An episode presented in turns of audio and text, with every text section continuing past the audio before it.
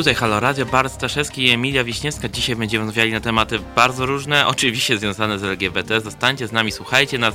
Będzie o Dudzie, będzie o Kempie, będzie o Śmiszku, będzie o bardzo wielu rzeczach, które nas dotyczą z ostatnich dni i z ostatniego tygodnia. Także będzie się działo. Więc słuchajcie nas, zostańcie z nami. Mam bardzo krótki kabel od słuchawek, ale sobie z tym poradzę. Zostańcie z nami.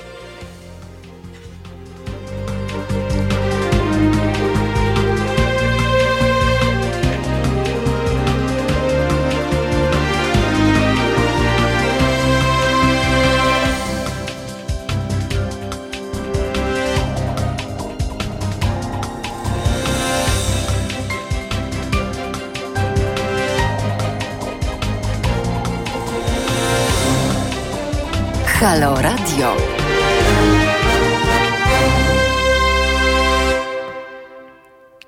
Już jesteśmy na fonii i też na wizji też. Jeszcze raz, Emilia Wiśniewska. Dobry wieczór. I Bart Staszewski. Witamy was serdecznie. Pozdrawiam Pawła Krzysztofa Kołodzieja wraz z chłopakiem. Pozdrawiamy też Pawła Rup, pozdrawiamy wszystkich, którzy są z nami na Facebooku, na YouTubie i chciałbym wam tylko zwrócić uwagę, że i przypomnieć, że Halo Radio jest medium publicznym utrzymywanym przez was i dzięki wam, także tylko dzięki wam się możemy utrzymywać, tylko dzięki wam istniejemy. Jest taka inicjatywa, że są też kubki Halo Radia, są zestawy Halo Słuchaczy, możecie je nabyć na aplikacji, do czego serdecznie zachęcam, bo tylko dzięki wam to radio się rozwija. I teraz wracamy do polityki, do tego, co się dzieje. Czy słyszałaś, Emilia, co ostatnio Duda powiedział, nasz prezydent? No słyszałam chyba nawet z tego, co zrozumiałam z wypowiedzi prezydenta Dudy, to mamy się cieszyć chyba. No, nawet chyba po prostu stał się progresywny. Im bliżej wyborów, tym bardziej progresywny prezydent Duda. Otóż prezydent Duda okazuje się w ostatnim wywiadzie we Wprost, wywiadzie okładkowym, stwierdził, że gdyby taka ustawa o związkach partnerskich pojawiła się w Sejmie, to nie byłby przeciwnikiem tego typu rozwiązania i mówi, wszystko zależy od tego, jakie rozwiązania zawierałaby taka ustawa, gdyby chodziło o status osoby najbliższej, ułatwiające takie sprawy jak wzajemne wspieranie się, troskę, dowiadywanie się o stan zdrowia, to jako prezydent podpisanie takiej ustawy poważnie bym rozważył, powiedział we Wprost.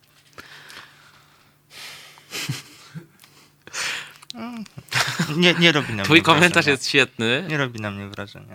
Takie zająknięcie. Bo w sumie to jest najlepszy komentarz do tego. Ziew.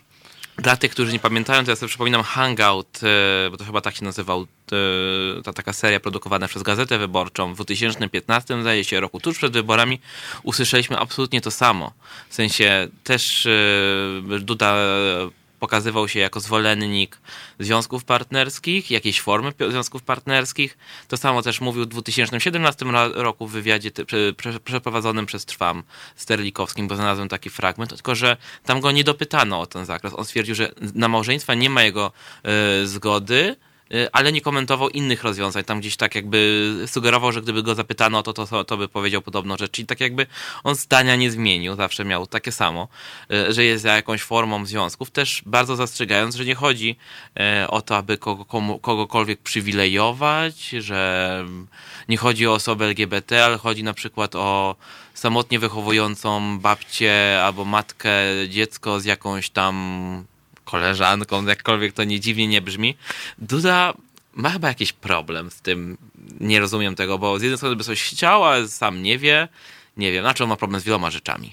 Ja w ogóle uważam, że ta gadka o różnych osobach bliskich to jest nawet, dla mnie jest słuszna, tylko to, co jest mniej falerne, to jest to, że jest jakąś wymówką i próbą obchodzenia tematu. Zresztą zdaje się, że przynajmniej na gruncie polskim patent na tą wymówkę ma Andrzej Olechowski. Też zresztą przy okazji swojego kandydowania jakieś ileś lat temu w wyborach prezydenckich. Bo jakby ja nie widzę powodów, dla których taka formuła jakichś związków partnerskich czy czegoś, co by przypominało swoim kształtem francuski PACS, miała być zamknięta dla osób będących w relacji seksualno-romantycznej.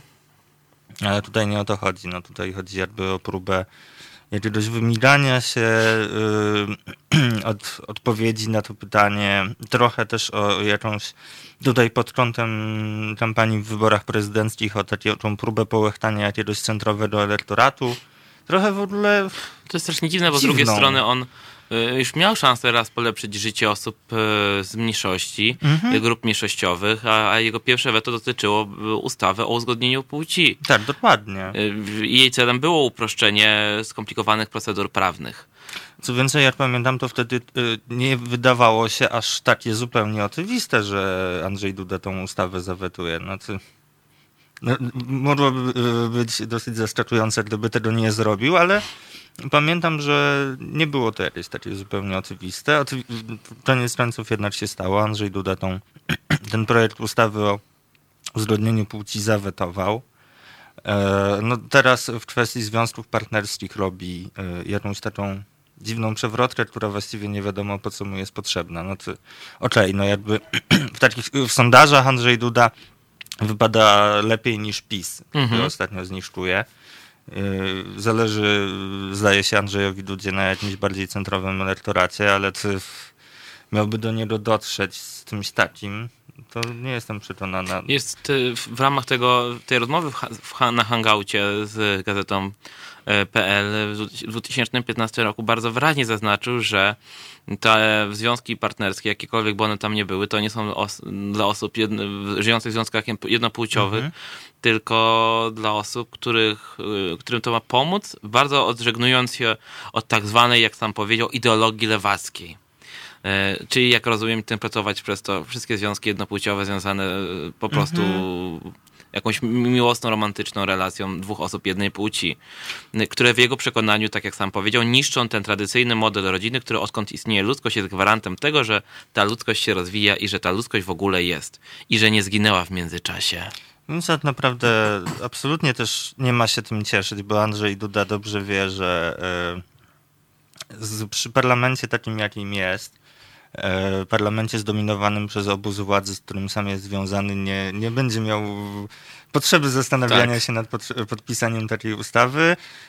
Puszcza oko do jakiegoś wycinka elektoratu, jest to paskudne, nie ma się co tym zajmować tak naprawdę. No, nie ma się trzeba to dementować od razu, tak? Mówić, że to jest najbardziej cyniczna gra, jaką można zrobić na osobach, które chciałyby taką ustawę zobaczyć. Było 8 podejść do takich ustaw o związkach partnerskich. Wszystkie zakończyły się niepowodzeniem w ten czy w inny sposób. I mamienie tych osób, które chciałyby, tak, wszystkich osób, no, mam nadzieję, że jak największą część, jakąkolwiek możliwością formalizacji jest obrzydliwe, bo to jest obrzydliwa gra.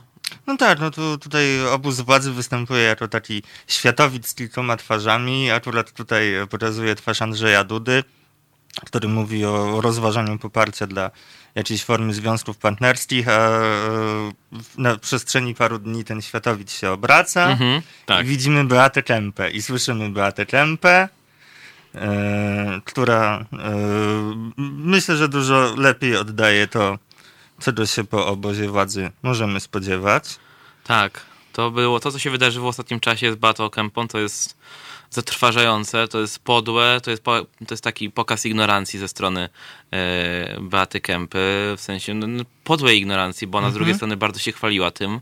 Mianowicie chodzi o to, o ten, już próbuję znaleźć ten cytat. Ja akurat już mam.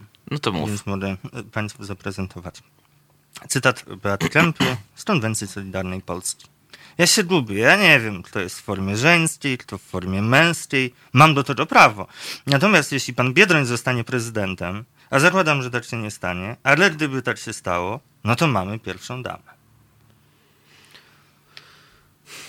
No jak to skomentować, jeżeli żyjemy w XXI wieku w środku Europy i polityk jednej z czołowych partii w ramach ugrupowania, którym jest prawica i PiS. No, mówi takie rzeczy. Jak ja to usłyszałem, to no, poszło o parę wulgaryzmów i nie za bardzo wiem, jak to skomentować. No, podła ignorantka, no fajnie. No. Jeszcze przy rechocie z sali. To tak, który jest. Był w rytm zakazu pedałowania, z tego, co gdzieś tam czytałem, że tam takie okrzyki też się pojawiły, niezbyt uciszane ani krytykowane przez polityków. No, myślę, że to jest bardziej prawdziwa twarz tego światowida obozu władzy. No ale z drugiej strony zastanawiam się, co można zrobić z takim człowiekiem, który ma na sumieniu też plecaki dla dzieci syryjskich. Ach, no prawda, właśnie. Które zdaje się, że nie dotarły. Nie dotarły, zostały w Polsce. Słuchaj, no biedne dzieci muszą sobie radzić same, no bo Pała taką poobiecała. Ona tam była pełnomocnikiem do spraw beznadziejnych. Takim jakimś. Była pełnomocnikiem, dlatego robiła tę akcję humanitarną, w ramach której się teraz toczy śledztwo. Nie, dla mnie to jest obrzydliwe działanie oczywiście i sobie myślę o tym, jakim trzeba być podłym człowiekiem, żeby atakować nie czyjeś kompetencje, czy ich brak, albo brak wykształcenia w danym zakresie wypowiadania się i mnóstwa innych rzeczy, tylko za to, że jest z innej orientacji seksualnej i tak jakby krytykowanie i robienie sobie podśmiechujek z tego. Tak, jest to tak w ogóle bezcelne i też paskudnie tłumacząc się z tego, że ma prawo czegoś nie rozumieć. Tak. Ona w ogóle w tym samym wystąpieniu miała też jakieś wtręty o mowie nienawiści w związku z pisowską deformą sądownictwa, więc... No wiesz co, ja sobie wyobrażam, że takie żarty to mogą sobie robić żule spod budki z piwem, a nie politycy, którzy sobie... No, żyją z naszych podatków, również z podatków osób homoseksualnych, tak zaokrąglając, osób LGBT. Ja przepraszam, Bart, ale muszę zanegować twoje stereotypy. Żula? Tak, ja wspominam swoje...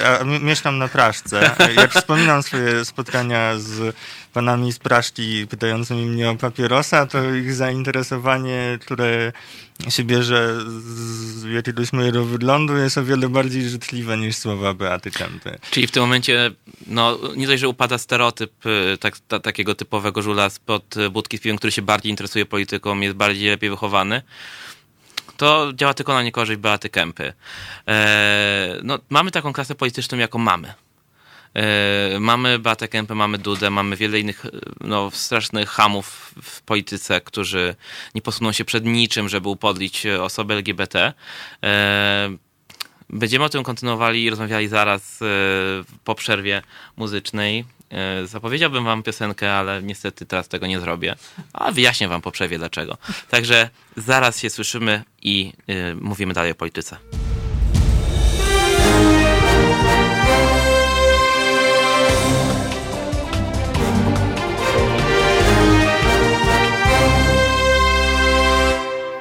Tutaj Halo Radio, LGBT-owy głos w twoim domu. Alleluja.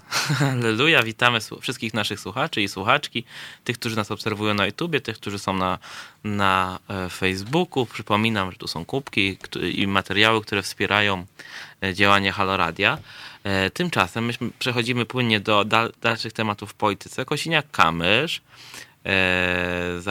W ogóle to jest a propos tego, co przed chwilą rozmawialiśmy, jeżeli chodzi o Kępę, ignorantkę, stwierdził, no niekoniecznie ona to zrobiła cynicznie, jeżeli chodzi o Kępę, stwierdził, że staje w obronie swoich rywali politycznych w sytuacjach, w których padają tak ohydne słowa. On tutaj powiedział dokładnie: ohydne słowa, będę zawsze stawał w obronie rodziny, najbliższych moich konkurentów politycznych. W walce o urząd prezydenta wyrazy wsparcia dla Roberta Biedronia, nie ma zgody na słowa, które dzielą nas jako społeczeństwo, komentował zachowanie europarlamentarzyski lider PSL-u.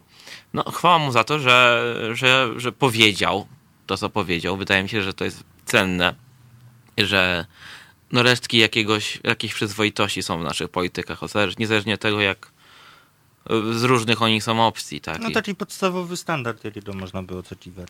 No standard w polskiej polityce to jest coś, czego bym bardzo chciał oczekiwać. Z drugiej strony poruszono oczywiście temat związków partnerskich. Zapytano go w programie Polsatu o to, w programie Graffiti. I tutaj pan Władysław Kosiniak-Kamysz już nie jest tak bardzo optymistyczny. Stwierdził, że że wolałby oddać głos Polakom i rozwiązać sprawę poprzez referendum, bo skoro politycy przez tyle lat nie potrafili się uporać z tym tematem, to może głos w tej sprawie powinni zabrać obywatele. I dokładnie powiedział, już cytuję, żeby nie było, że skłamałem. No bo dodatkowo stwierdził, że każdy ma takich wyborców, których to dotyczy, są ruchy progresywnej lewicy, my nie będziemy lepsi, dajmy im szansę, nie musimy sobie wchodzić w obszary, które bardziej dotyczą wyborców lewicowych. Od kiedy to osoby LGBT są bardziej lewicowe lub bardziej prawicowe. To jest straszne. Słuchaj, no ja akurat prywatnie to bym bardzo chciała widzieć osoby LGBT jako osoby bardziej lewicowe, ale nie widzę. No to sądzę, że były też lepsze wyniki właśnie tych lewicowych ruchów w Polsce, tak? No to jest też trochę powtórka. Jest to trochę inaczej opowiedziane, ale to jest, pobrzmiewa w tym jakaś linia, jaką prezentował Kosiniak-Kamysz przy okazji wyprowadzania swojej partii z koalicji obywatelskiej, tudzież europejskiej, brzmiąc, że koalicja poszła za bardzo na lewo. Ale wracając do referendum. No właśnie, wracając do referendum, aktywistka LGBT, także działaczka polityczka Magda Dropek stwierdziła, że nie jest zwolenniczką referendum w kontekście praw człowieka. Bo czy aby na pewno społeczeństwo powinno decydować o tym, czy część obywateli i obywatelek powinna mieć równe prawa. No i tutaj muszę się zgodzić z Magdą Dropek, absolutnie. Bo zadawanie tego typu pytań Vox Populi, Vox Dei z takim zamysłem, tak, oddając populistycznie dosyć tak, głos części mieszkańców. Oczywiście Kosiniak-Kamysz wie, że takiego referendum nie ma, więc odsuwa w ten sam sposób ten problem od siebie.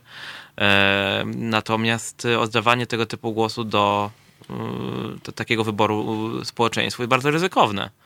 Bo nie jesteśmy demokracją, która przywykła do tego, żeby decydować o każdej kwestii, zwłaszcza praw człowieka w ten sposób, poprzez referenda, tak jak to się odbywa na przykład w Szwajcarii, gdzie jest demokracja bezpośrednia.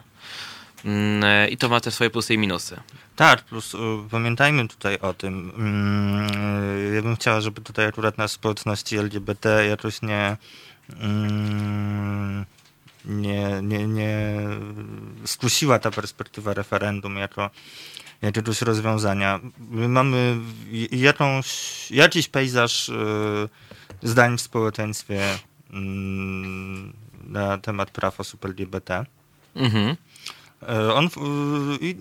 Te zdania jakoś funkcjonują w otoczce bieżącej polityki przysyconej homo i transfobią.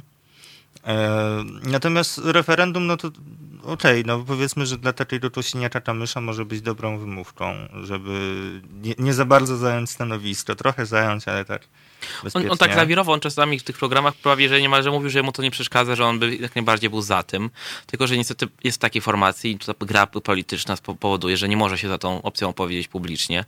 Okay. No a z drugiej strony myślę sobie na przykład o sondażu Ipsos z 2019 roku na zlecenie Oko Press.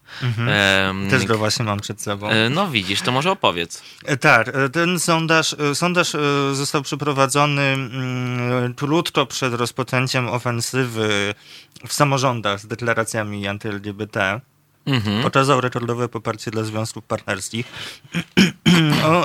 Sondaż gwoli ścisłości został przeprowadzony między 14 a 16 lutego 2019 roku, prawie rok temu, chwilę przed ofensywą. Dokładnie. Pierwsze deklaracje anty-LGBT były w marcu mniej więcej. Tak.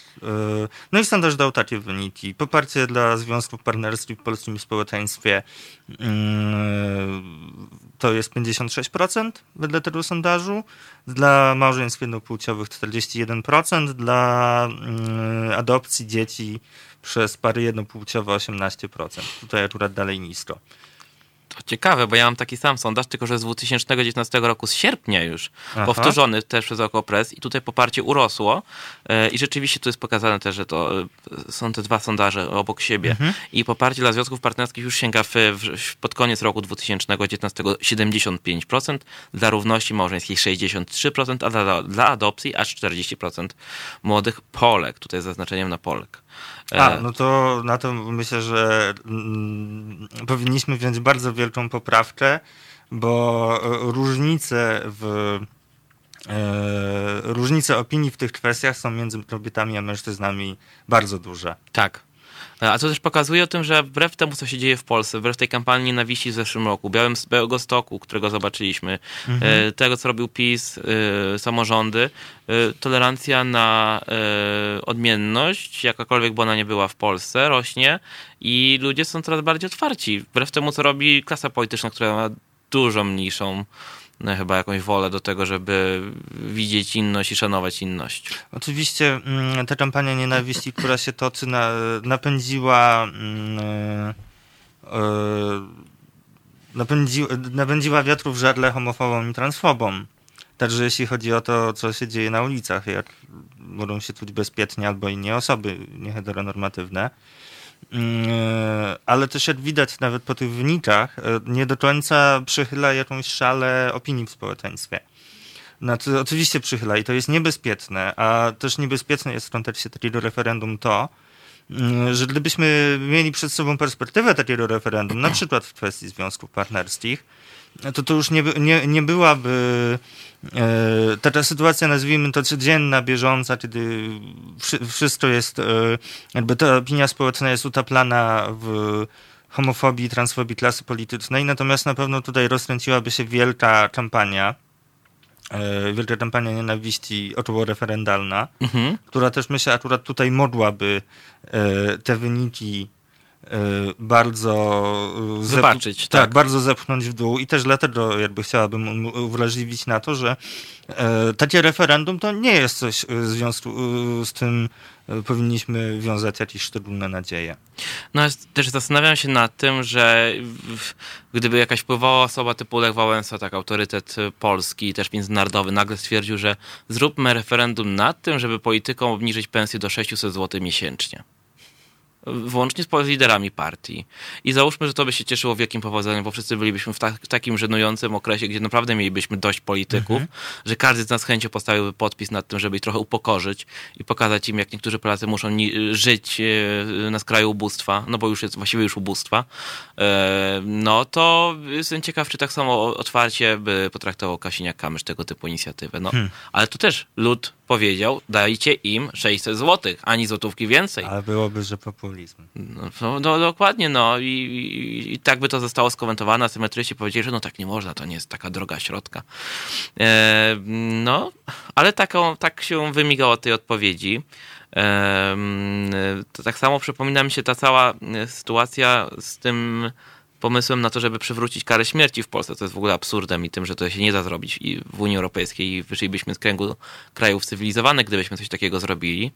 No, ale tak, pojawia się taka inicjatywa, chyba kilka lat temu było, żeby zrobić w tej sprawie też referendum. No, kolejny mi się wydaje absurd. W ogóle trochę podobny przypadek w drugą stronę, bo tutaj akurat pod decyzję na drodze referendalnej poddano zapisanie w konstytucji definicji małżeństwa jako związku kobiety i mężczyzny, to mamy przypadek z Rumunii z roku 2018. To referendum upadło przez niewystarczającą frekwencję, więc na szczęście taki zapis w konstytucji rumuńskiej się nie znalazł. A tam w ogóle tak dygresyjnie trochę okazało się już... Wokół tego referendum wyszły kwestie tego, że o ile socjaldemokraci rumuńscy oficjalnie tak próbowali nie zająć za bardzo stanowiska w tej kwestii, to czołowie postacie Partii Socjaldemokratycznej wspierały i nawet finansowały kampanię wzywającą do głosowania właśnie za takim zapisem w konstytucji Partii Socjaldemokratycznej. No właśnie. Dobrze, to teraz zostawiamy Państwa na chwilę z muzyką i za chwilę wracamy dalej. Teraz będzie Depeche Mode, Enjoy the Silence.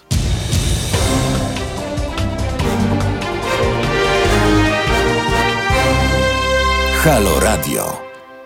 Witamy Was znowu po przerwie.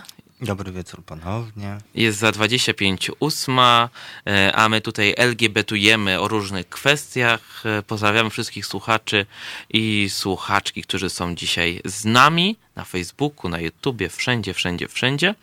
I przenosimy się do Szwajcarii. Tak, pozostajemy przy kwestiach referendów, ale lądujemy w Szwajcarii. Jak to kiedyś śpiewała jedna podobno bardzo punkowa grupa, Szwajcaria, w tym kraju chce się żyć. Och tak. A zwłaszcza się mieć... chciałem coś powiedzieć suchego i jak zwykle mi nie wyszło. No dobrze, ja już nie będę suchymi żartami nic mówił. W Szwajcarii zrobiono, jak to w Szwajcarii, o czym mówiliśmy wcześniej, jest demokracja bezpośrednia, bardzo często obywatele biorą udział właśnie w wyborach.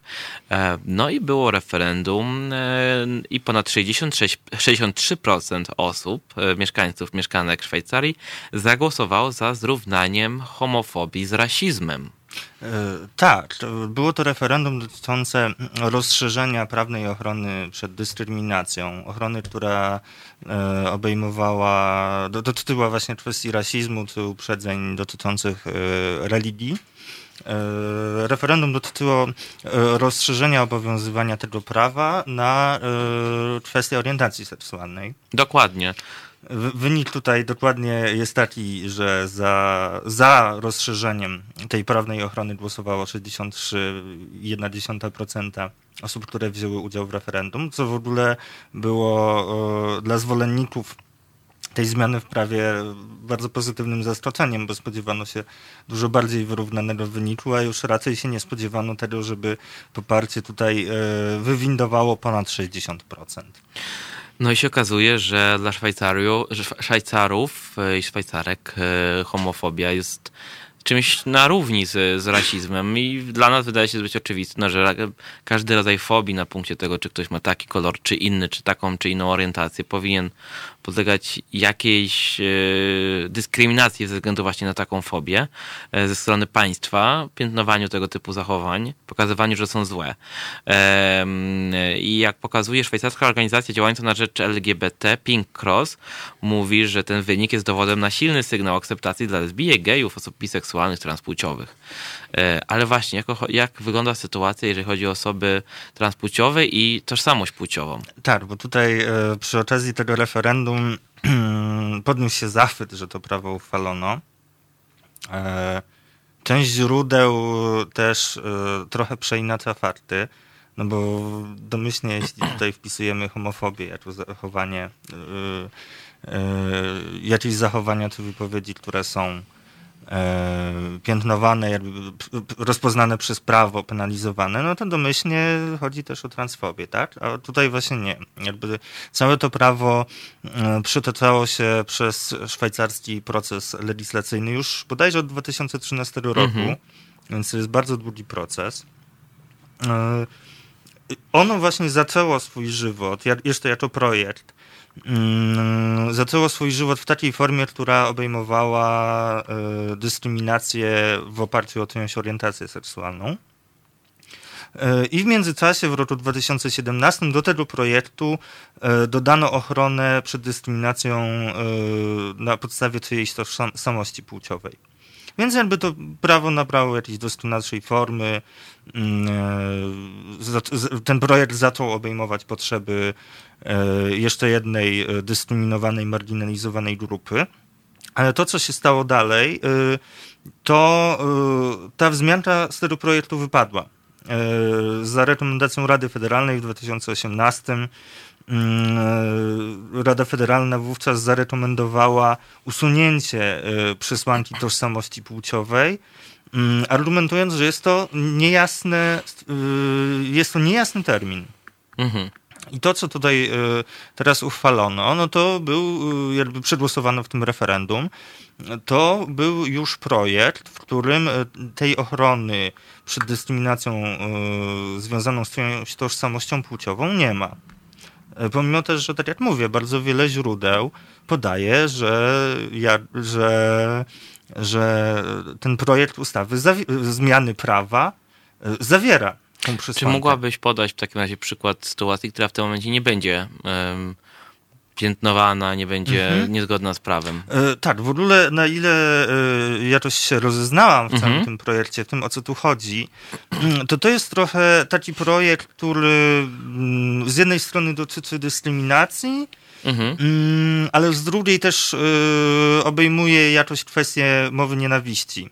Tak jak bardzo często w legislacji to są oddzielne kwestie, oddzielne ustawy je określają, tak tutaj jest to trochę połączone, bo projekt dotyczy ochrony przed, jest jakby gwarancją równego dostępu na przykład do usług. Jeżeli jakieś usługi, tak jak oferuje restauracja czy kino, są w domyśle adresowane do wszystkich osób, no to nie można odmówić korzystania z tych usług osobom nieheteroseksualnym.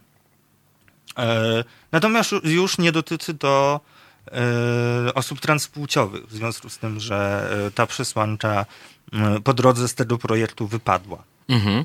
Tutaj też prawicowi politycy się stresują, denerwują tym. Między innymi Benjamin Fischer w jednym z wywiadów stwierdził, że no nie wie z czym to się będzie wiązało, że być może nie będzie mógł już nawet żartować z gejów. Jedni z jego kolegów mówią, że tak, drudzy mówią, że nie, że za to będzie kara. No, to są już takie rozważania w stylu Kępy, tak? Czy będzie mogła sobie zażartować w ten sposób, czy nie. Czy teraz to już nie wolno, już nic powiedzieć nie wolno. To już nic nie można powiedzieć, no ale sobie zażartować nie będę mogła. Ale swoją drogą akurat projekt nie obejmuje rozmów prywatnych. Otóż to. A jak ktoś idzie do mediów, to chyba powinien potrafić się zachować. Jak sam tego nie potrafi, to powinni PR-owcy wyćwiczyć. Oczywiście. No i ma też w tym momencie już jest naszym przedstawicielem z naszych pieniędzy utrzymywanych w końcu. Za moje podatki. Dokładnie. Słuchaj... Tak, tutaj w ogóle jeszcze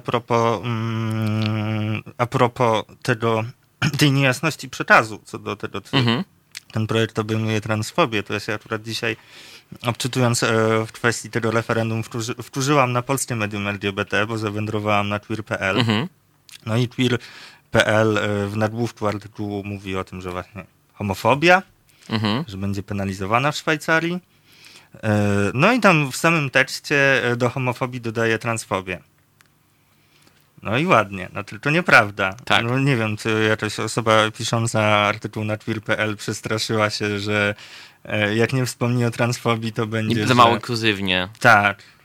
A przedobrzyła tak naprawdę, no, bo nie sprawdziła Przedobrzyła osoba tak naprawdę, no bo tej przesłanki, ja to już rzekłam, w tym nowym prawie nie ma. No właśnie, sądzę, że wiele mediów w ten sam sposób nie sprawdziło do końca tego faktu. Ale jak myślisz, z czego to wynika? Czy to rzeczywiście jest tak, że ten termin wydał się być dla tej federacji, jeśli dobrze pamiętam, niezrozumiały, stąd też wykreślili tożsamość płciową? Czy skąd może wynikać takie niezrozumienie do tematu?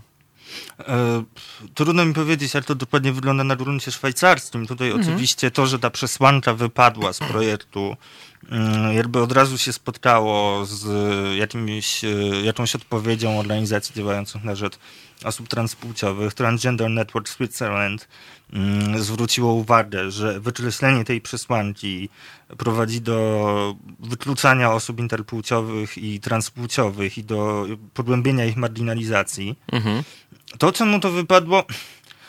No, często temat transpłciowości wydaje się bardziej kontrowersyjny niż temat nieheteroseksualności. To tak jak wiesz, jak był ten niewiele wart raport Fundacji Mamy i Taty, w którym organizacje w ogóle dostały metkę dotyczącą tego, jak bardzo są radykalne. Co trochę jest jakimś bardzo... To jest dopiero mętne. Fundacja Mama i Tata stworzyła w zeszłym roku taki bardzo ciekawy raport, w którym też oceniała organizacje pozarządowe pod względem radykalności. Dawała im takie łatki. Tak. Przy każdej, nawet bardzo malutkich i bardzo świeżych organizacjach był poziom radykalności duży. Chyba był bardzo duży. Nie pamiętam, wszyscy się zastanawiali według jakiej skali, co jest powodem takiej skali, co stoi za tą skalą. Ja pamiętam nawet, że niektórzy się trochę obruszyli i zaczęli się zastanawiać, co z nami jest nie tak, że nie zostaliśmy uznani za dostatecznie radykalnych. Ale akurat transfuzja w tym raporcie dostała metkę organizacji radykalnej i zdaje się, no nie wiem, ja mam wrażenie, że chyba właśnie za samą transpłciowość. Sądzisz, że temat transpłciowości jest dla ludzi czymś bardzo abstrakcyjnym? Ja mam trochę wrażenie, że działa to trochę tak, że o ile coraz trudniej w różnych krajach, w których jest coraz bardziej przychylny klimat społeczny dla osób LGBT i ten klimat jakby domyślnie chodzi w tym o jakąś większą akceptację dla osób nieheteroseksualnych.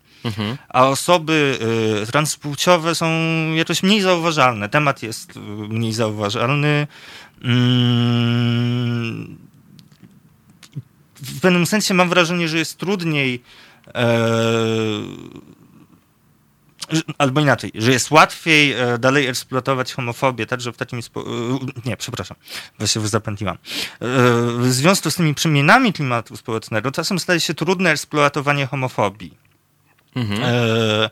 i jak jest taki konserwatywny głos przeciwny prawom osób LGBT, próbuje gdzieś zornistować te swoje fobie, to zawsze zostają jeszcze osoby transpłciowe. Właśnie jako jakoś mniej zauważalne, jako osoby, których prawa są mniej rozpoznane w dalszym ciągu, że jest to takie, pozostaje jakoś bezpieczniejsze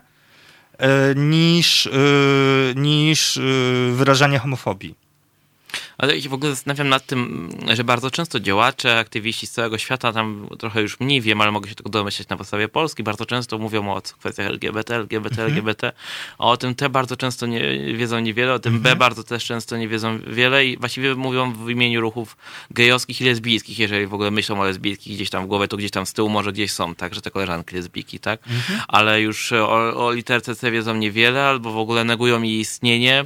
Tak, to jest jakby kolejny scenariusz. No. Też taki scenariusz kupowania sobie względów prawicy na przykład. To, co reprezentują środowiska określane mianem TERF, czyli Trans-Exclusive Radical Feminism. Co to jest? Bo nie słyszałem o tym. To jest taka gałąź feminizmu funkcjonująca głównie w krajach anglosaskich, w Wielkiej Brytanii i w Stanach. Jakby metra własna, no to jest feminizm radykalny. TERF to jest jakby opis na przykład stosowany przez osoby działające na rzecz praw osób transpłciowych. Przez same TERFy jest to uważane w ogóle za obelgę. Właśnie takie feministki podnoszą kwestię tego, że no, bo my i w ogóle wszystkie kobiety, jakieś młode dziewczynki nie będą się czuły na przykład bezpieczne w łazienkach, jak tam wejdzie osoba transpłciowa, czyli tutaj w tej optyce facet w przebraniu. I to jest trochę jakoś możliwe w krajach, gdzie feminizm jest silny, ale też jest silny konserwatyzm. No, mi się kojarzy z tym ukłonem wszystkich tych konserwatywnych grup typu Trump w stronę gejów i w ogóle LGBT, że oni mnie popierają, bo oni się boją islamu na przykład. A wiecie, co islam robi z gejami na przykład? I to jest taka właśnie, kiedy te sprytni konserwatyści, populiści wykorzystują osoby LGBT do swojej polityki. Tak, i tutaj akurat właśnie takie transfobiczne, radykalne feministki w krajach takich jak Wielka Brytania, obecnie przede wszystkim Wielka Brytania, mimo tego, że bardziej się to zaczęło w Stanach Zjednoczonych, to dosyć dawno, bo powiedzmy, że w latach 70. To nie jest jakieś zupełnie nowe zjawisko. Teraz jakby przoduje w tym Wielka Brytania. I to też w związku z pracami nad zmianami w prawie dotyczącym osób transpłciowych i procedury uzgadniania płci tamtejszej. Często w ogóle takie feministki lądują w jednych na przykład panelach dyskusyjnych z jakimiś alt-rightowcami. Okej. Ale jako sojusznicy? W sensie? Czy... No, jako osoby, które coś łączy. Aha. Niesamowite. To już jest w ogóle taki poziom abstrakcji na poziom Polski, tak? No, akurat właśnie nie Polski. No właśnie. Znaczy ja myślę, że w Polsce ja się nie spotkałam z takim, nazwijmy, powiedzmy, świadomym opowiedzeniem się po stronie takiego stanowiska, no ale mam wrażenie, że w Polsce żaden feminizm czym by nie płacił, to i tak nie kupi sobie względów prawicy. No bo jakby polska prawica i tak wszelki feminizm sprowadzi do jakiegoś absurdu, facetożerstwa. Więc jakby nie ma co liczyć na to, że to coś da. W polskiej prawicy marzy się jakiś rodzaj glejadu cały czas. Mam takie wrażenie, że to nie jest jakiś... bardzo postępowy prawicyzm, konserwatyzm, no to wszyscy o tym wiemy. Z drugiej strony sobie myślę o tym, jak populiści zagraniczni, prawicowi właśnie, tak jak wspomniałem, wykorzystują osoby LGBT, myśląc o nich jako o pewnej grupie docelowej, którą mogą wykorzystać do swoich racji, tak? Zamiast ją demonizować, po prostu ją wykorzystują. Nie wiem, czy jedno jest lepsze od drugiego, no przynajmniej nie pokazuje się jako wroga publicznego jakiejś grupy społecznej, tak? Ale wiesz, to jest bardzo niebezpieczne, no bo tak jak mamy właśnie różnych alt-rightowców, no i mamy na przykład Milo Yiannopoulosa, czyli wyautowanego geja, który jest alt-rightowcem i właściwie homofobem też, no a transfobem przede wszystkim. Dlatego na przykład ląduje w jednych panelach z takimi radykalnymi feministkami. Ale na przykład ostatnio trafiłam na informację, że przy okazji wyborów samorządowych w Bawarii na fotel burmistrza w tych wyborach w jakimś niedużym bawarskim miasteczku startuje transkobieta. No fajnie, ale jako kandydatka Alternative für Deutschland, czyli alternatywy dla Niemiec, partii rasistowskiej, również homofobicznej, pomimo kierującej tą partią lesbijki. Sama tutaj kandydatka, której imię nie wspomnę, ale też warto jest jakoś bardzo wymieniania, organizowała marsze, które niby dotyczyły praw kobiet, ale tak naprawdę w perspektywie tego właśnie zagrożenia stwarzanego dla kobiet przez uchodźców domniemanie. No i mamy tutaj taką kandydatkę, która transpłciową kobietę reprezentującą skrajnie prawicową partię, którą wszystkie inne siły polityczne na scenie politycznej Niemiec marginalizują. No to pokazuje nam, jak bardzo się mylą politycy, którzy utożsamiają osoby LGBT jako skrajnie lewicowe albo po prostu lewicowe, że to nie ma jedno przecież z drugim nic wspólnego i to jest uniwersalne, że ludzie są różni na świecie całym. Może na ten moment zatrzymamy się, a po przerwie zaczniemy od siostrzeńca premiera Morawieckiego, który podzielił się bardzo ciekawymi rzeczami w wywiadzie dla Onetu. Na ten moment dziękujemy wam i widzimy się już o 20:00. Zostawiamy was z zespołem Boba Marleya No Woman, No Cry. Halo Radio.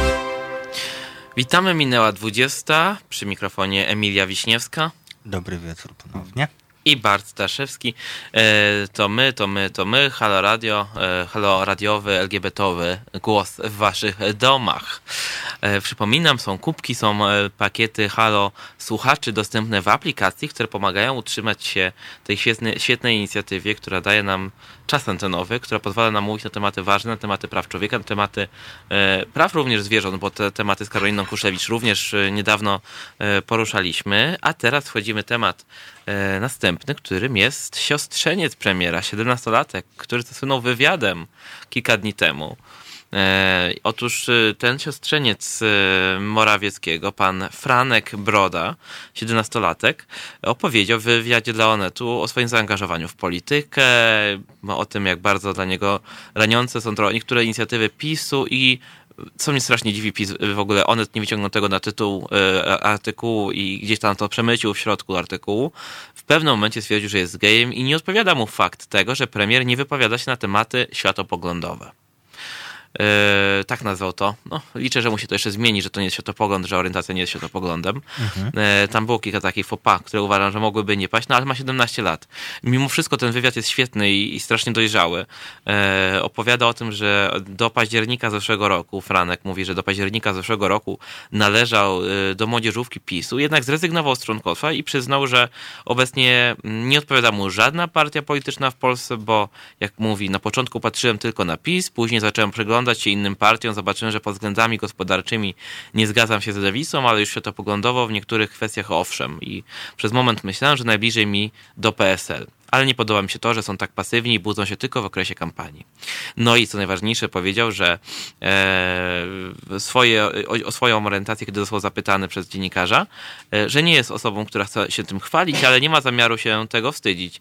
I że przez długi czas zmagał się z depresją i szukał siebie, i nie potrafił odnaleźć, aż w końcu stwierdził, że to jest coś, z czym, że jest gejem i że będzie o tym, nie będzie się tego wstydził. No to też jest bardzo ważne w kontekście tego, o czym mówiliśmy w zeszłym tygodniu, tego artykułu na Onecie, miłość w czasach zarazy, to jest ta depresja wśród młodzieży, to jest cała homofobia otoczenia i z czym to się może kończyć, dlatego ci ludzie albo często się coming outują, albo żyją z tym dalej, to się często kończy tragicznie, jeżeli nie robią tego coming outu.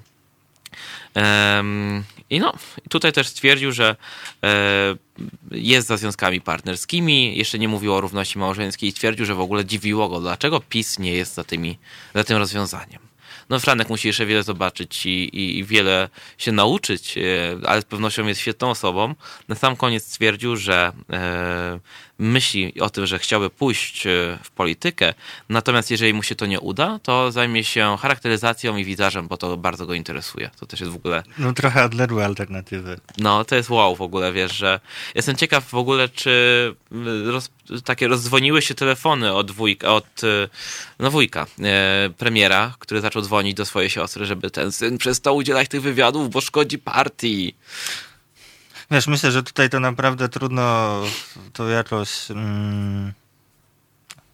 zdobyć wgląd. Też myślę, że no, jakby trochę nie naszą sprawą jest to, co się tutaj dzieje, dopóki na przykład tutaj Franek nie podzieli się w jakimś możliwym przyszłym wywiadzie. Ale mamy osobę, która jakby przeszła przez szeregi konserwatywnej partii, tudzież jej młodzieżówki. W dodatku będąc pewnie trochę tak na świeczniku i mając dobrą pozycję, no będąc siostrzeńcem premiera, no to trochę trudno byłoby, żeby było inaczej, jak przypuszczam. Adrian Zakrzewski przesyła love zarówno dla prowadzącego, jak i dla Emilii. Tutaj pozdrawia też Wanda Misiewicz, Bartosz Trociński. Franek napisał jeszcze, znaczy powiedział w wywiadzie, że na mojego wujka w polityce patrzy jak na premiera, moim wujkiem jest prywatnie i chciałbym, żeby on też zrozumiał, że jestem gejem. No to też jest w ogóle świetne, tak? Że możesz sobie być premierem, możesz sobie być wujkiem, ja jestem gejem, chcę, żebyś mnie też szanował, też mnie reprezentował, tak? I to też pokazuje, to taka moja już osobista refleksja, że osoby LGBT są wszędzie. Gdzieś w tej rodzinie dalszej lub bliższej zawsze się znajdą i jesteśmy w XXI wieku, w środku Europy, która jest otwarta, granice są też otwarte, ludzie poznają innych ludzi z zagranicy, młodzież zwłaszcza i myślę sobie o tym, że nie damy się z powrotem zepchnąć do szafy, choć nie wiadomo jak bardzo byśmy byli niewygodni dla prominentnego wujka, czy bardzo dobrze ustawionego wujka, który jest premierem, czy inną tam ważną osobą, może ministrem i któremu nie pasuje to, że na przykład głośno mówimy o swojej orientacji, czy o swoich potrzebach, tak? Przez tą orientację. Wiesz, ja sobie trochę w nawiązaniu do tego, co mówisz, myślę o tym, że tak jak stwierdziłam, że pewnie w tej młodzieżówce PiS-u Franek Broda miał jakieś dobre warunki, pewnie mogło mu się tam dobrze żyć jako siostrzeńcowi premiera, to jakoś tak wyobrażam sobie, że nawet jeśli się z tą młodzieżówką rozstał, to nie jest to, bycie na takiej pozycji jakoś nie ułatwia mówienia o swojej nieheteroseksualnej orientacji. Tak sobie myślę, że jakby się dobrze w życiu nie miało, to nienormatywna orientacja czy tożsamość płciowa może zniwelować wszystko, co jakby dostaje się na talerzu od życia. No właśnie, a z drugiej strony tak sobie w ogóle myślę o tym, że no, na pewno jest w jakiś sposób uprzywilejowany. Z drugiej strony mama pewnie ten wpis, w sensie ten jego wywiad autoryzowała, że zezwoliła na niego, jest niepełnoletni, więc chyba to się odbyło z świadomością rodziców, może z aprobatą nawet, że on takiego wywiadu udziela. To w ogóle dla mnie jest niesamowite, że wow, jestem siostrą premiera i wyrażam zgodę na to, żeby mój syn mówił jawnie o rzeczach, które są bardzo niewygodne dla partii, tak? Której jakby nie było członkiem nieoficjalnie chyba, bo premier się zrzeka tak jakby mandatu po tym, jak jest premierem. Jest obozu, jaki reprezentuje premier. No to jest dla mnie niesamowite i jestem strasznie ciekawy, jakie będą dalsze tego konsekwencje. Czy coś się w ogóle jeszcze wydarzy? Ale to mi w ogóle tutaj nasuwa historię z innej strony sceny politycznej, czyli coming out Moniki Miller. A, tej od Leszka Millera znajdzie się cela. Tak, ale no, dla Leszka Millera. Dokładnie. Rodzina za nie do niej odpowiada. Monika Miller wyautowała się swego czasu jako osoba biseksualna, co spotkało się z odpowiedzią premiera byłego, zapytanego przez Super Express o ten fakt. Odpowiedź Millera brzmiała: moja wnuczka nie miała dziewczyn w znaczeniu seksualnym. Monika jest normalną, heteroseksualną kobietą. I miała jak do tej pory tylko narzeczonych, a nie narzeczone. Nie miała dziewczyn w znaczeniu seksualnym. Dobrze poinformowany. A skąd on tam... I co on tak interpretuje jako seksualne? No bo seks to tylko jak jest kobieta i mężczyzna, no oni coś tam sobie robią. A jak dziewczyna z dziewczyną, to żarty takie. Ja nie mam w tej chwili pewności, jak się te wydarzenia miały jedne do drugiego, ale mi coś się tak kołacze w pamięci, że ta Minda od Anny Marii Żukowskiej, jako osoby biseksualnej, to ona też to zrobiła pod wpływem wkurzenia na tą wypowiedź Millera. Albo którąś inną. Pamiętam, że ten Miller był w tle. No i Miller, pamiętam, jak był potem prośba o komentowanie nowej rzeczniczki Lewicy, czyli właśnie Marii Żukowskiej, to skomentował, że lepiej by dla Lewicy było, gdyby ona się nigdy nie odzywała. Więc tam jest jakaś nienawiść. I nie tylko, jak widać, z własną rodziną jakiś tam problem ma Leszek Miller, no ale chyba już w ogóle nawet z własną partią, z której pochodzi i której nadal jest członkiem. Ale to, o czym mówisz, pokazuje, że znowu tutaj jest kolejna sytuacja, gdzie prominentny polityk ma wnuczkę w tym przypadku i która też jasno mówi, że nie jest heteronormatywna. I znowu wujek tego nie rozumie, coś tam gada głupoty, czy dziadek, przepraszam, w tym przypadku. Nie wsadzi tej wnuczki do szafy, bo to nie. Kiedyś może to byłoby jeszcze możliwe, tak, że cała rodzina, broń Boże, nie mów nic, co ty. Tutaj wujek czy dziadek jest taki ważny, ty mu to wszystko zepsujesz, jak będziesz tak mówiła. Bądź co tam, rób sobie co chcesz, tylko nie mów o tym głośno. To trochę chyba taka zmiana czasów, mi się wydaje. Myślę, że tak, no bo to... Znaczy myślę, że taki mechanizm dalej może działać, ale też myślę, że takiej... siła rozpędu współczesnych mediów, tych nietradycyjnych, też w jakimś stopniu to utrudnia, to żeby chować swoją rodzinę w szafie. No tak, bo co, czyżby ta wnuczka musiała teraz ukrywać wszystko, co robi na Facebooku, na Instagramie też, nie komunikować nic ze swojego życia na Facebooku tak, żeby nikt nie domyślił się. Wiesz, to jest zresztą moje doświadczenie rodzinne, bo wprawdzie moja mama nie jest osobą publiczną, ale mieszkając w niedużej wsi nieraz zwykła mi powtarzać, żebym ja za dużo tam w internecie nie pisała sobie. O Jezu, moja mama zawsze to samo mówi. Ale słuchaj, też posłuchała naszej audycji, bo ja jej kiedyś powiedziałam, że no jakby to nie ma sensu, żebym nie pisała o sobie w internecie, bo chodzę do radia, więc... A ona zapytała, jakie radio? I w tym momencie... Halo Radio. No moja absolutnie ma tak samo, z pewnością. Mówiła zawsze do mnie, Bartek, ty nic tam na tym Facebooku nie pisz, bo potem to się coś tam stanie. No i za każdym razem, jak robiłem jakiś post facebookowy, zwłaszcza na tematy lubelskie, to potem lokalne media żyły tym, bo coś tam przy Marszu Równości na przykład. Ale o tym zaraz. Do naszych słuchaczy i słuchaczek wrócimy za chwilę. Teraz zapowiem kolejną piosenkę, której polski tytuł brzmi Następna osoba gryzie kurz, a to jest Queen, Another One Beat the Dust. Bites. Halo Radio. Gadamy i trochę gramy.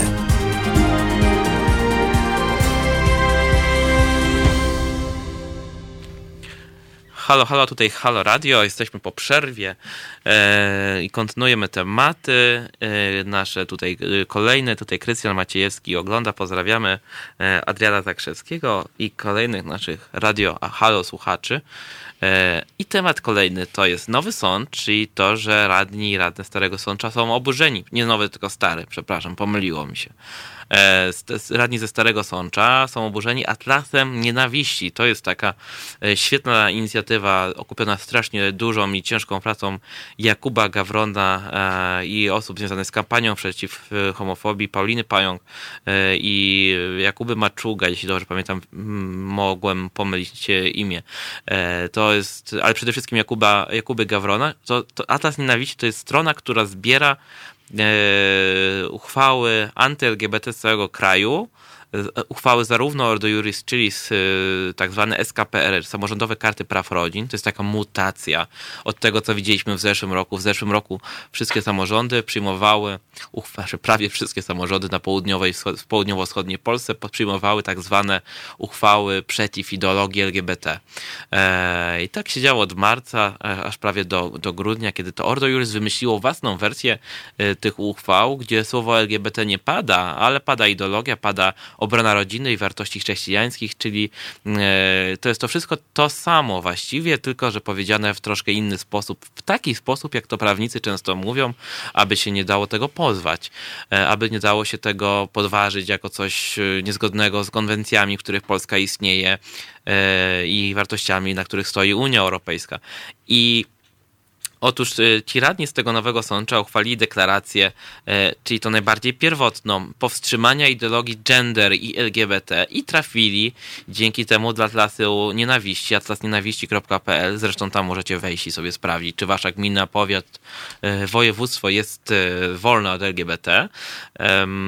Trafili do tego atlasu, takiego spisu samorządów, które przyjęły lub zamierzają przyjąć takie stanowiska. No i cóż, i poczuły się tym oburzone. Oburzone tym, że trafiły do tego atlasu, nie tym, że mają taką uchwałę, no bo przecież sami ją przegłosowali i stwierdzą, że ten atlas to zniesławienie naszego miasta i wszystkich mieszkańców. Właśnie takich słów używają w wywiadach, które możemy zobaczyć w internecie, bo jesienią ubiegłego roku radne podpisali taką deklarację i nie było w tym żadnych problemów. Przegłosowali ją znakomitą większością głosów. Możemy w niej przeczytać m.in., że środowiska liberalne i lewicowe są zagrożeniem dla wolności i demokracji. Atakują rodziny, obrażają uczucia religijne katolików. Indoktrynują i wpajają zasady sprzeczne z naturą człowieka.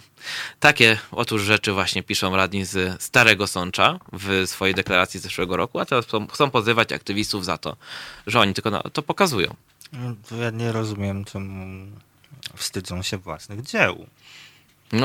Zrodzili tego potworka, którym są właśnie ta uchwała. Prawdziwy potworek, bo dodatkowo to są rzeczy, które czytałem, to nie są typowe dla tych uchwał z zeszłego roku. To są takie trochę dodatki. Oni czasami dodawali w tych uchwałach takie swoje początek do tych uchwał, w którym mogli przedstawić swoje poglądy, a potem dopiero tą uchwałę podejmowali. Więc cóż dziwnego, że się znaleźli teraz w ramach tych stref wolnych LGBT, tak? Nie ma czegoś takiego jak ideologia. Nie ma czegoś takiego jak promocja homoseksualizmu. To też się dzieje w Rosji, tak? Tam jest zakaz propagandy homoseksualnej, zakaz promocji homoseksualizmu, co jest karane i co jest przestępstwem. No ale środowiska liberalne i lewicowe są zagrożeniem dla wolności i demokracji. Atakują rodziny i obrażają uczucia religijne katolików. Co to w ogóle jest? Bełkot? No bełkot to jest, w ogóle sobie myślę, zadaję sobie to pytanie od początku, tak?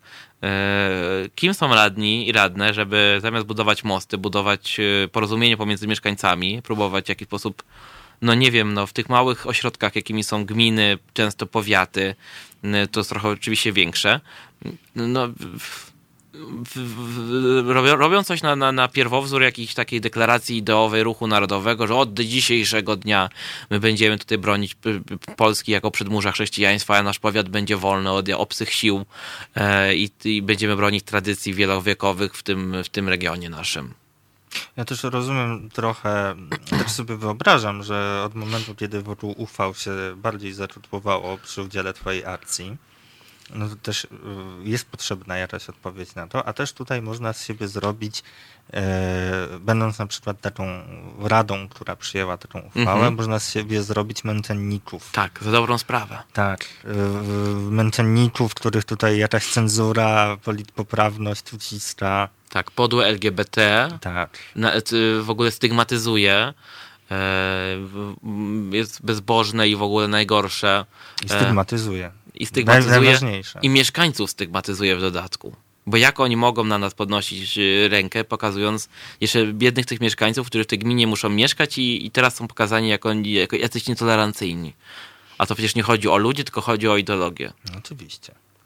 To przypomina mi też artykuł ze Świdnika, który chyba sprzed kilku dni jest, gdzie radni ze Świdnika tak samo, radny Brzuska się wypowiadał bardzo negatywnie na temat akcji, której jestem autorem, czyli tych stref wolnych od LGBT, tych zdjęć, mówiąc o tym, że absolutnie żadni ludzie, tylko ideologia i że w ogóle mieszkańcy gminy są dyskryminowani przez takie zdjęcia i jak tak można było zrobić w ogóle, że to jest absurd i że ja w ogóle nie rozumiem, na czym polega ta uchwała. No, tacy my jesteśmy źli, niedoedukowani, ignoranci. Ale to jakby tam nie kompletnie nie ma sensu. To nie ma mieć sensu. Nie stawiajmy tutaj zbyt wysokich wymagań. Tutaj jeszcze inni radni ze Starego Sącza wtórują temu poprzedniemu, którego cytowałem panu Potonicowi. Mówią, że Stary Sącz jest miastem przyjaznym drugiemu człowiekowi. Jak można wpisać Stary Sącz do takiego atlasu? Wariatów na świecie nie brakuje. No znowuż, to naprawdę, no brzmi jakby się wstydzili własnych dzieł, z których dopiero co chwilę temu pewnie byli turbodumni. No dokładnie. No, samorządowcy i samorządczynie rozważają złożenie doniesienia do prokuratury na autora właśnie tego atlasu, czyli Jakuba Gawrona przede wszystkim. O tym, czy pozew zostanie złożony, decyzja zapadnie na najbliższym posiedzeniu Rady. Termin nie został jeszcze wyznaczony, a obecność zadeklarowali posłanka Lewicy Daria Gosek-Popiołek i Kamil Maczuga. Jeśli dobrze rozumiem, on jeszcze nie jest posłem, to jest po prostu członek Lewicy. I tu to warto jeszcze powiedzieć, że no, to wszystko się odbywa w ramach takiej kampanii nienawiści, którą serwuje nam rząd i który działa w współudziale z Ordo Juris w jakiś sposób, który oferuje wszystkim samorządom taką pomoc prawną, jeżeli tylko będą chciały nam tutaj pozwać kogoś, tak, czyli kogoś z aktywistów, czyli na przykład tego autora Atlasu Nienawiści, albo na przykład mnie za moją akcję. Tutaj też się pojawia jeden z głosów z internetu, tutaj pisze MC Wyspa, akurat co do tej akcji miałem nieco mieszane uczucia, to z chęcią posłuchamy więcej, co masz do powiedzenia ten temat, bo tak, ta akcja zbudziła wiele głosów, wiele też pozytywnych, wiele negatywnych. Właśnie wczoraj też tłumaczyłem jednym z dziennikarzy, no, bo tam kanadyjski dziennikarz zapytał, że wiele osób nie zrozumiało, o co chodzi w tej akcji i myślało, że samorządy przyjmują tego typu znaki drogowe. Ja ci w ogóle powiem, że z wszystkich tych odzewów na tą akcję mnie chyba najbardziej zbulwersowało działanie tych, o czym chyba też mówiliśmy, jeśli dobrze pamiętam, tydzień temu czy dwa, działanie tych dwóch polityków Porozumienia, którzy zapowiedzieli złożenie zawiadomienia do prokuratury w związku z umieszczaniem fałszywych znaków drogowych, co dla mnie jest po prostu jakimś szczytem bezstronności. Czy zobaczymy. Sprowadzanie tego, całej tej sprawy, całej tej akcji, tego, na co ta akcja jest reakcją, sprowadzanie do jakiegoś takiego no, przepisu czysto takiego logistyczno-technicznego. No wiesz, tak sobie myślę o tym, że nie mieli pomysłu, co mogą zrobić, to jedyną rzecz, jaką mogli zrobić, to złożyć doniesienie o wykroczeniu. No, takim samym wykroczeniem jest przejście na czerwonym świetle. Takim samym przekroczeniem jest przeklinanie w miejscu publicznym. I takim samym ewentualnie wykroczeniem jest stawianie znaków. Ja się do tego nie przyznaję i mówię o tym, że to, co zrobiłem, było w pełni legalne i mówię o tym też, że nie czuję, żebym złamał w jakikolwiek sposób prawo. No, ale to jest ich odpowiedź. To jest odpowiedź polityków z Porozumienia Jarosława Gowina, który jest ministrem edukacji narodowej obecnie, czyli z ugrupowania PiS. Ugrupowania Zjednoczona Prawica. Dokładnie. I myślę sobie o tym, że ten brak autorefleksji jest dosyć znamienny u polskich polityków. Tak? Oni są tak jakby pozbawieni tej cechy.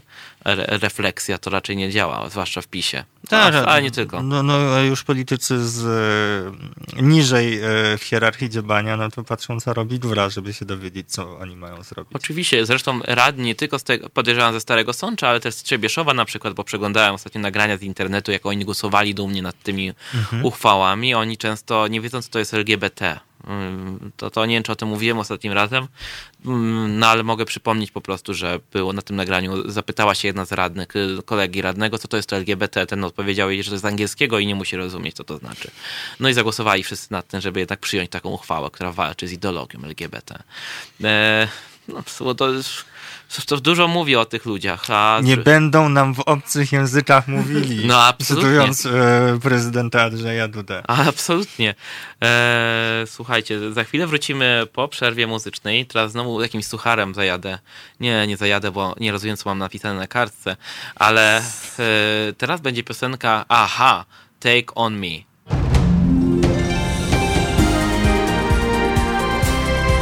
Halo Radio. Witamy po przerwie i znowu Emilia Wiśniewska. Dobry wieczór raz jeszcze. I Bart Staszewski. Słuchaliście niesamowitego kultu, jednej z lepszych piosenek, które bardzo lubię. Ale teraz już nie o lepszych piosenkach, tylko o tym, co się wydarzyło przed paroma dniami. Otóż Dominice K. grozi kara pozbawienia wolności do 2 lat. Brzmi strasznie. Brzmi tak, jakby kogoś zabiła. Nie, nikogo nie zabiła, po prostu obraziła uczuć.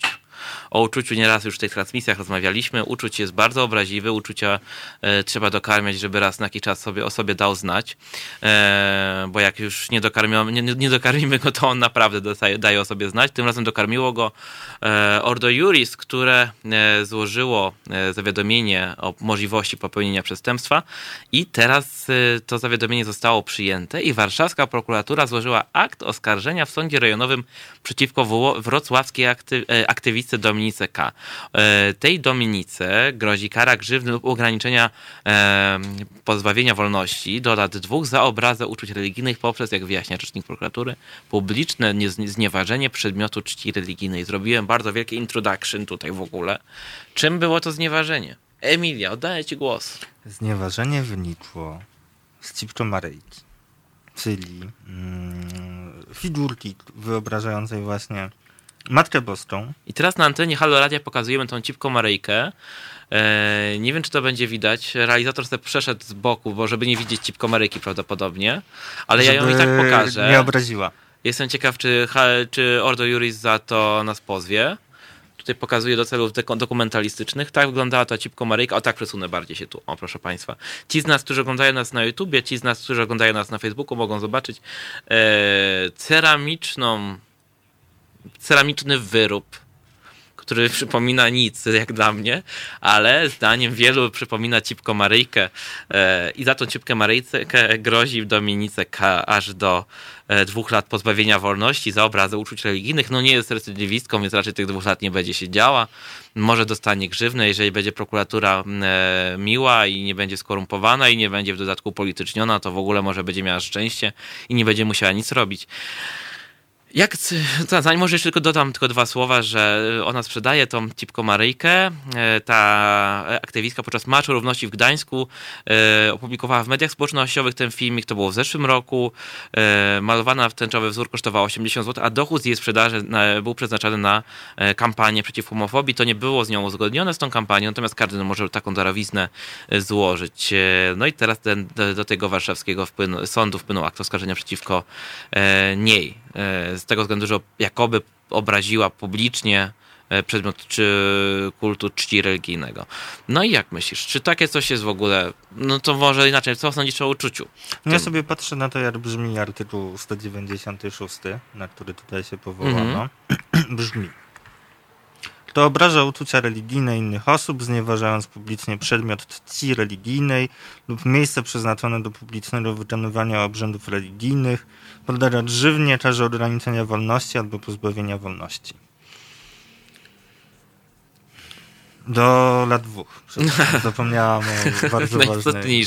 Szanowni Państwo, żeby było znieważenie, to trzeba mieć przede wszystkim intencje i to powie każdy prawnik. Intencją znieważenia musi być to, że ty chciałeś zniszczyć tą flagę albo godło państwowe. W dodatku musisz to zrobić publicznie, nie możesz tego zrobić u siebie w domu, a potem okaże się, że ten filmik wypłynie w internecie przypadkiem. Jeżeli ty to robisz w domu pokryjomu i nikomu tym się nie chwalisz, to możesz nawet tą polską flagę spalić.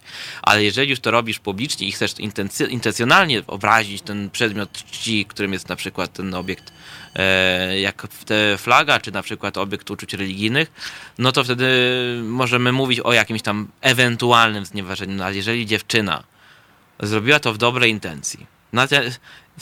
Zresztą to nawet nie przypomina cipki, no mi to przypomina po prostu... Słuchaj, no też jakby... No możemy się zastanawiać... I dlaczego cipka ma obrażać? To jest druga rzecz. Właśnie, to nad tym możemy się obrażać, co w ogóle jest jakimś zakresem obrażania. To, co też mówisz o jakimś intencjonalnym działaniu. Co jest znieważaniem? Czy tutaj... Co tutaj może zostać znieważone? Poprosili nas o nową prezentację. Zobacz. Piotr Strychalski prosi jeszcze raz, żeby pokazać. Pokazuje publicznie to, za co dziewczynie grozi do 2 lat więzienia. No, jak sami widzicie, cipkomaryjka ciężko, żeby przypominała cipkę w potocznym rozumieniu Pornhuba. Z pewnością, nie wiem, nie znam się aż tak. Ale no, podejrzewam, że raczej nie. Że raczej to nie jest to. I prokuraturze mogę też napisać, jak będzie trzeba, żeby zrobił ekspertyzę, to szanowni Państwo z chęcią mogę napisać. Nie, to nie jest to. Ale słuchaj, tak wracając, trochę mnie rozkojarzyłeś teraz. To porcelana rozkojarza ludzi. chcesz, to ja miałam... A, wiem. Jakby ten przepis, który my tutaj mamy, ten artykuł 196, to się bardzo koncentruje na tych uczuciach. Mhm. Na czymś bardzo subiektywnym tak właściwie. Mhm.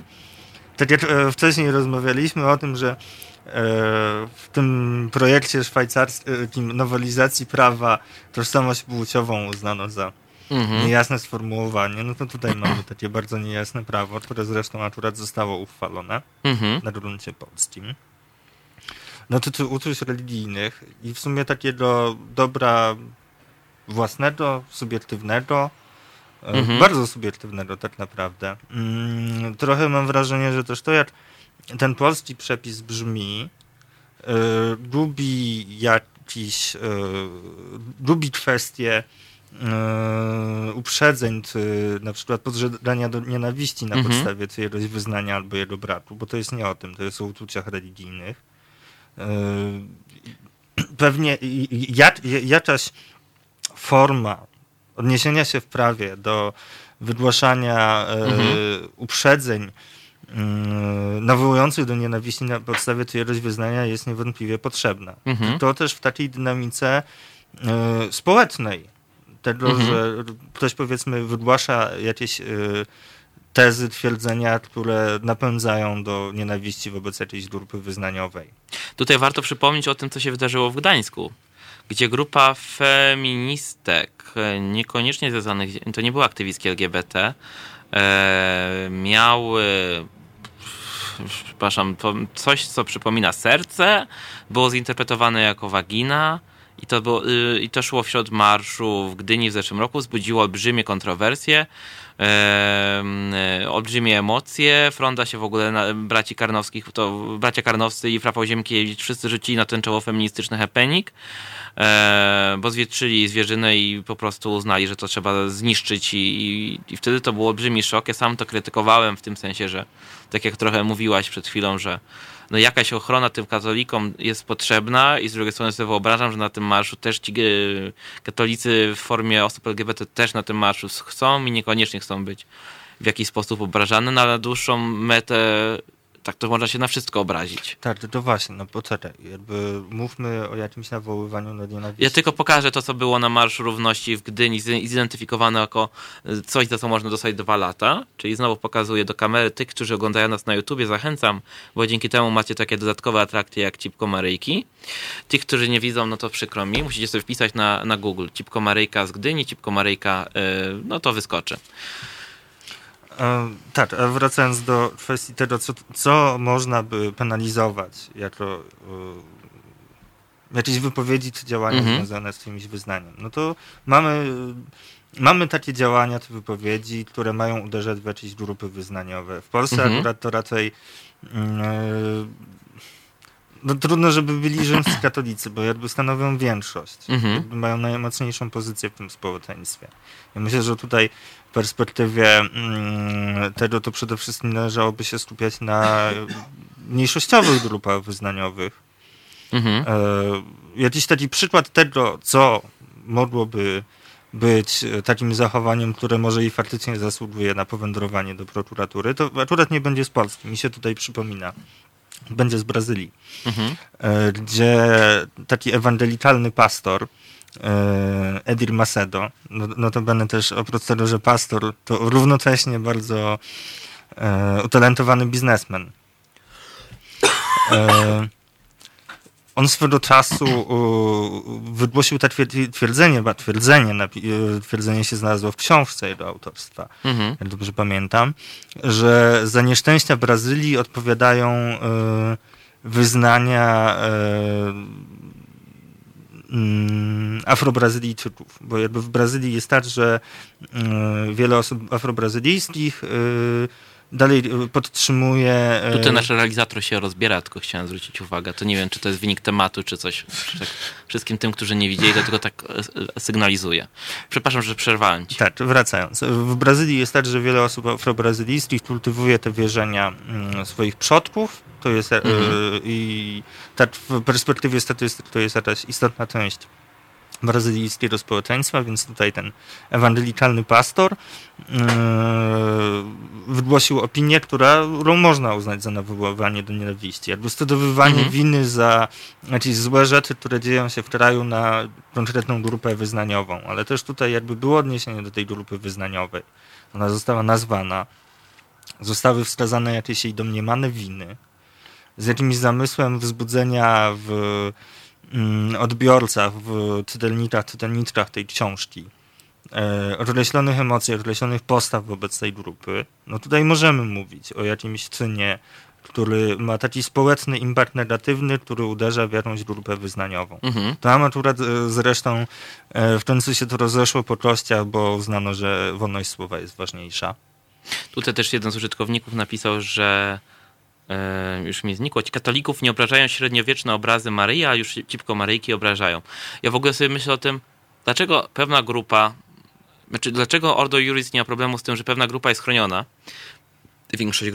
Większościowa grupa, dodajmy, bo jednak katolików zadeklarowanych jest przynajmniej bardzo dużo. Przepraszam. I myślę sobie o tym, że chroni się tą grupę przed jakąkolwiek obrazą uczuć, nawet nie fizyczną, nawet nie w jakiej sferze emocjonalnej to się odbywa, tak? Ale kiedy nas się obraża, mówię o mniejszościach LGBT, publicznie, wskazuje się jako wroga, jako zarazę, jako wroga dzieci, jako wroga rodzin heteroseksualnych, to już tutaj mówią o tym, że to będzie cenzura. Że jak my chcemy być jak już inne grupy chronione, które już są w polskim prawie, no przecież mówię, religijne, etniczne grupy są chronione mniejszościowe z kodeksu karnego i my chcemy tylko dopisać tą mniejszość, jaką my jesteśmy, czyli orientację seksualną, tą przesłankę, to już jest cenzura. Tak nie można. Naszych uczuć nie można bronić. Uczuć katolików można. To jest taki paradoks tego wszystkiego. Oczywiście o tym nie pamiętają. Znaczy pamiętają, nie pamiętają, no, to jest inna kwestia. Że myślę o tym, że warto wspomnieć przy tym wszystkim o Elżbiecie Podleśnej i jej sprawie z tęczową Maryjką, tak, która jest w ogóle kuriozalną. Bo tutaj nie mamy żadnej waginy, nie mamy niczego poza Matką Boską, która jest z tęczową aureolą, która już pojawiała się na niejednym obrazie w ten sposób. Nie identyczny, ale bardzo podobny. Także ta aureola, która miała tam inną ilość lub nie miała tej innej ilości kolorów, bo tak to tam niektórzy próbują z tym dyskutować, że gejowska tęcza ma tyle, wydalska, a ta katolicka to ma tam więcej kolorów, chyba jeszcze czarny. Ciekawa jestem, co by w takim razie się stało, jakbyśmy w Polsce mieli taki związek wyznaniowy, który akurat istnieje w Stanach, nazywa się Metropolitan Community Church. Powstał zresztą w roku 1968, jest starszy niż Stonewall. Jest kościołem który specyficznie adresuje swoją posługę do osób LGBT i na przykład w tym kościele osoby pełniące posługę duchowną noszą tęczowe stóły. Nie wiem, jak tam to się nazywa. Jest to chyba tak. Stół jak w katolicyzmie. W każdym razie, co by się wokół tego działo? Wokół takiej osoby duchownej z tęczową stółą. Zresztą taką też nosił Szymon Niemiec, jak pamiętam, przynajmniej kiedyś. Przypomina mi się afera, która się wywołała parę lat temu na Malcie, kiedy to Malta, bardzo katolicki kraj, ale wbrew pozorom bardzo dziwny, no bo tam jest tych ludzi mniej, tyle co Poznań, zdaje się, jeżeli chodzi o ilość mieszkańców i tam była taka sytuacja, że na, nie wiem jak się nazywa, ten taki stół, który jest przy samym tabernakulum i tak dalej, gdzie się odbywają modły w kościele. Ołtarz? Ołtarz, no przepraszam, że tak jest taki ignorant. No nie, przepraszam, jest późna pora i już jest zaćmienie księżyca nad moją głową. Tak, chodzi oczywiście o to, co powiedziałaś. Czyli o ołtarz. No otóż na tym ołtarzu zawisła tęczowa flaga. Została położona, bo było spotkanie. To było spotkanie nie tyle w kościele, co w kaplicy tego kościoła. Więc grupa LGBT tam się spotkała, zdjęcie zostało zrobione z tą tęczową flagą, która tam była rozłożona, no i się wywołał międzynarodowy skandal, bo to zdjęcie się rozeszło oczywiście po wszystkich prawicowych grupach. Oczywiście na końcu się okazało, że ten biskup Malty jest bardzo przychylny osobą LGBT, rzymskokatolicki biskup, który tam ich suportował, pomagał im w tych kwestiach właśnie i jak kiedyś z nimi rozmawiałem, to bardzo zachwalali współpracę z tym kościołem, z tymi hierarchami kościoła tam lokalnie, dlatego też między innymi te związki i małżeństwa były wywalczone i są wywalczone, pomimo tego zupełnie dziwnego zakazu rozwodów, który tam był w tym samym czasie i to w ogóle było takie dziwne. No i równocześnie przecież, że cytat, wpadnę w słowo, Malta jest dalej krajem z restrykcyjnym prawodawstwem antyaborcyjnym. No, dokładnie, więc... A teraz właśnie Helena Dali, która była wtedy rzecznikiem praw obywatelskich w Malcie, jeśli dobrze pamiętam, jak kiedyś z nią rozmawialiśmy, robiąc wywiad, jest obecnie w Komisji Europejskiej do spraw równego traktowania i też wypowiadała się krytycznie na temat tych stref wolnych od LGBT w Polsce. Także historia niesamowita. My powoli, jeszcze mamy tych dwie minuty na to, żeby jeszcze chwilę z wami, naszymi kochanymi słuchaczami i słuchaczkami być. Jak myślisz, o czym możemy porozmawiać jeszcze na te ostatnie 2 minuty? Ja sobie jeszcze jakoś dalej myślę nad tą kwestią obrazu uczuć religijnych, nad tym jak ten przepis działa jako takie narzędzie ustanawiania pewnej hegemonii, no, z jednej strony prawnej, ale też z użyciem prawa takiej kulturowo-politycznej. To taki sposób zacementowania jakiejś kondycji społecznej, utrzymania jej w miejscu. Tak. Właściwie może nawet zawrócenia biegu tej rzeki. No mi się wydaje, że też Kościół katolicki doskonale sobie zdaje sprawę, że ten przepis będzie musiał być zniesiony prędzej czy później, jest jakimś przeżytkiem. Być może my jako osoby LGBT powinniśmy coraz częściej mówić o tym, że nasze uczucia są obrażane przez tego typu wypowiedzi hierarchów Kościoła i żeby Kościół zaczął myśleć o tym, że to teraz nas obraża, nie tylko nas, bo przecież obraża też inne grupy. To ta z tym ekologizmem się tam zaczęło robić głupoty, to są rzeczy niesamowite. Tutaj też kiedy strefa wolna od tęczy, tylko czerni biel. No tak, no, jeżeli tęcza obraża, w ogóle nie jestem w stanie wyobrazić, w jaki sposób tęcza może coś obrazić. Znaczy, w rozumieniu tego schierarchizowanego kościoła katolickiego w Polsce, gdzie sodomici, zło, tęczowa zaraza równa się tęcza, no to tak, no to w takim kontekście, jak oni sobie tak żyją, w takiej wyobraźni, być może w ich świecie tak to działa. Nie tak, wiem, ale... ja mam niejasność, to do teraz Ordo Juris pozwie... Nas za to, że pokazaliśmy Maryjkę. Czy kropelki wody, w których się odbija światło słoneczne i ono robi tą tęczę. W dodatku ja sądzę, że ta aktywistka wcale nie ma jakichś takich umiejętności plastycznych, że ona zrobiła sama tą ceramiczną Maryjkę, którą jeszcze raz pozwolę sobie pokazać na dzisiejszej transmisji, żeby wszyscy dokładnie ją zobaczyli. Pokazuję znowu. To jest to, za co można w Polsce dostać 2 lata więzienia. Mi się wydaje, że ona po prostu wykorzystała jakieś istniejące ceramiczne wytwory i pomalowała je na tęczowo i to był jedyny jak. To się pewnie okaże w sądzie już niedługo. Czy my mamy jeszcze czas, czy my już będziemy kończyć? 30 sekund. No to proszę państwa, bo mamy tutaj bardzo duże restrykcje, inaczej nas zdejmują. Przychodzi Kuba Wątły, bierze mnie za nogi, Emilię za włosy i nas wyprowadza po prostu stąd. Więc my się z wami żegnamy. Ja dziękuję państwu za dzisiejszy wieczór. Ja również bardzo wam dziękuję. Jesteście super ludźmi. Przypominam o tym, że możecie nabyć te świetne kubki, które są u mnie na stole w sklepie Hala Radia. Ja bardzo wam dziękuję i widzimy się i słyszymy się już za tydzień. Dzięki jeszcze raz. Halo Radio. Nazywam się Adam Bodnar, pełnię funkcję Rzecznika Praw Obywatelskich. Zachęcam Państwa do wspierania Halo Radio. To jest pierwsze radio obywatelskie, radio, które istnieje dzięki Państwa wpłatom, dzięki Państwa darowiznom, dzięki Państwa stałym zleceniom. Zachęcam Państwa do przekazania drobnych kwot. Dzięki temu ten projekt będzie mógł się dalej rozwijać. www.halo.radio/SOS